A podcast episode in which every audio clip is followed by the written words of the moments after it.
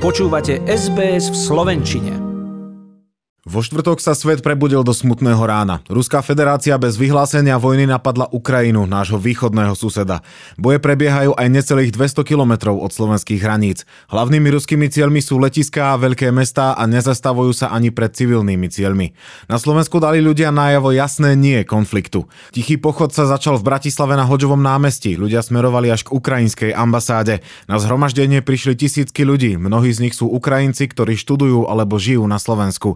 Majú strach, boja sa o svoje rodiny, ktoré na Ukrajine ostali. Pochody sa konali aj v Košiciach, Banskej Bystrici a ďalších mestách, kde žijú mnohí Ukrajinci.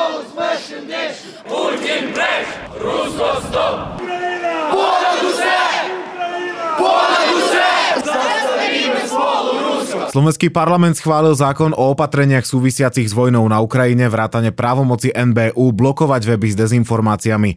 Úrad by ju mal mať len do 30. júna tohto roku. Zákon podporilo 82 poslancov, Smer a Hlas sa zdržali, keďže s blokovaním webov nesúhlasili. Nová legislatíva uľahčuje aj získanie dočasného útočiska pre utečencov z Ukrajiny. Zároveň zavádza príspevok za ubytovanie ľudí, ktorí utiekli z Ukrajiny a získali dočasné útočisko.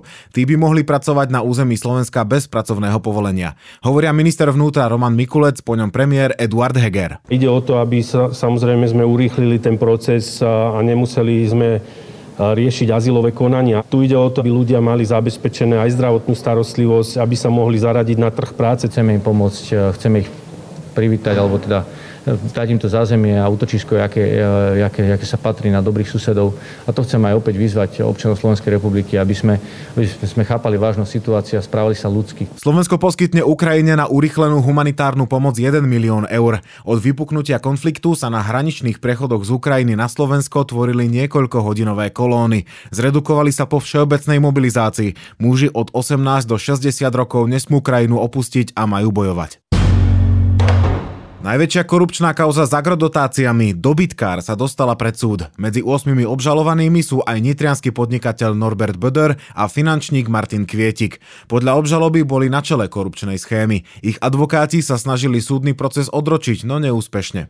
Je to megastroj korupcie a prania špinavých peňazí, niečo neuveriteľné. Aj s týmito slovami posielal sudca v kauze Dobytkár podnikateľa Norberta Bödera do väzby. Toho času je už na slobode. Na súdny proces prišiel v sprievode dvoch advokátov. Toto nie je obžaloba. Toto je nepodarený bulvárny novinový článok. Vyhlásil Robert Kaliňák, obhajca Norberta Bödera. V putách priviedli finančníka Martina Kvietika. Za mrežami je ako jediný z 8 obžalovaných. Dobytkár je o korupčnej chobotnici v štátnej platobnej agentúre. Kto chcel získať agrodotáciu, musel zaplatiť. Podľa záverov vyšetrovania bola výška úplatkov cez 10 miliónov eur. Obžalobe čelí aj 5 firiem. Ktoré sú obžalované z pokračovacieho zločinu príjmania úplatku a pokračovacieho obzvlášť závažného zločinu legalizácie prevencie príjmu stresnej činnosti. Dodala hovorkyňa špecializovaného trestného súdu Katarína Kudiaková pre RTVS. Spis má vyše 30 tisíc strán. Obžalovaní sú aj bývalí funkcionári pôdohospodárskej platobnej agentúry, medzi nimi aj Juraj Kožuch, ktorý bol necelý rok vo väzbe. Obhajcovia obžalovaných požadovali súdny proces odročiť. Spravili tak potom, ako Senát oznámil, že prokurátor predložil nový dôkaz. Má ísť o odposluchy, ktoré sa týkajú obžalovaných Martina Kvietika a Juraja Kožucha. Súd obhajcom nevyhovel s tým, že s novým dôkazom sa budú môcť oboznámiť počas procesu. Hlavné pojednávanie v korupčnej kauze dobytkár bude na špecializovanom trestnom súde v Banskej Bystrici pokračovať o necelé dva týždne. Ak sa maturita neupraví, časť študentov plánuje výjsť na protest aj do ulic. Maturanti, ktorí sa organizujú na sociálnych sieťach, sa necítia na skúšku dospelosti dostatočne pripravení. Dvojročné online vyučovanie totiž sprevádzali technické problémy aj časté karantény.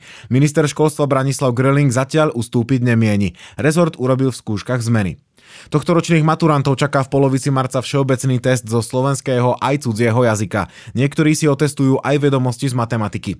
Mnohí študenti sa boja zlyhania, hovorí Ema Račáková, zástupkynia nespokojných maturantov, po nej Romana Kanovská, riaditeľka Národného ústavu certifikovaných meraní vzdelávania pre RTVS. Študenti maturitného ročníka tohto roku by boli radi, keby bola maturitná skúška minimálne upravená takým spôsobom, že keďže prax mať nemohli, ale praktickú skúšku na maturite musia mať, že by bolo nejaké tu uľahčenie, alebo že by bola napríklad zrušená písomná časť. Dlhodobo e, je takáto filozofia um, neudržateľná aj vzhľadom na to, že okolité krajiny mali aj v predošlom období zachované maturity. Školy si na pomoc volajú psychológov, lebo mnohí maturanti majú pre skúšku z dospelosti úzkosti. Náraz detských pacientov v ambulanciách potvrdzujú aj psychológovia. Ministerstvo školstva avizuje, že maturanti dostanú na písomnú časť o 15 minút viac a nebudú skúšaní z tém, ktoré nestihli poriadne prebrať. Maturanti sú pripravení výjsť aj do ulic. Na internete koluje petícia aj za úplné zrušenie tohto ročných maturít. Podpísalo ju už viac ako 20 tisíc študentov. Páči sa mi? Zdieľajte, komentujte, sledujte SBS v Slovenčine na Facebooku.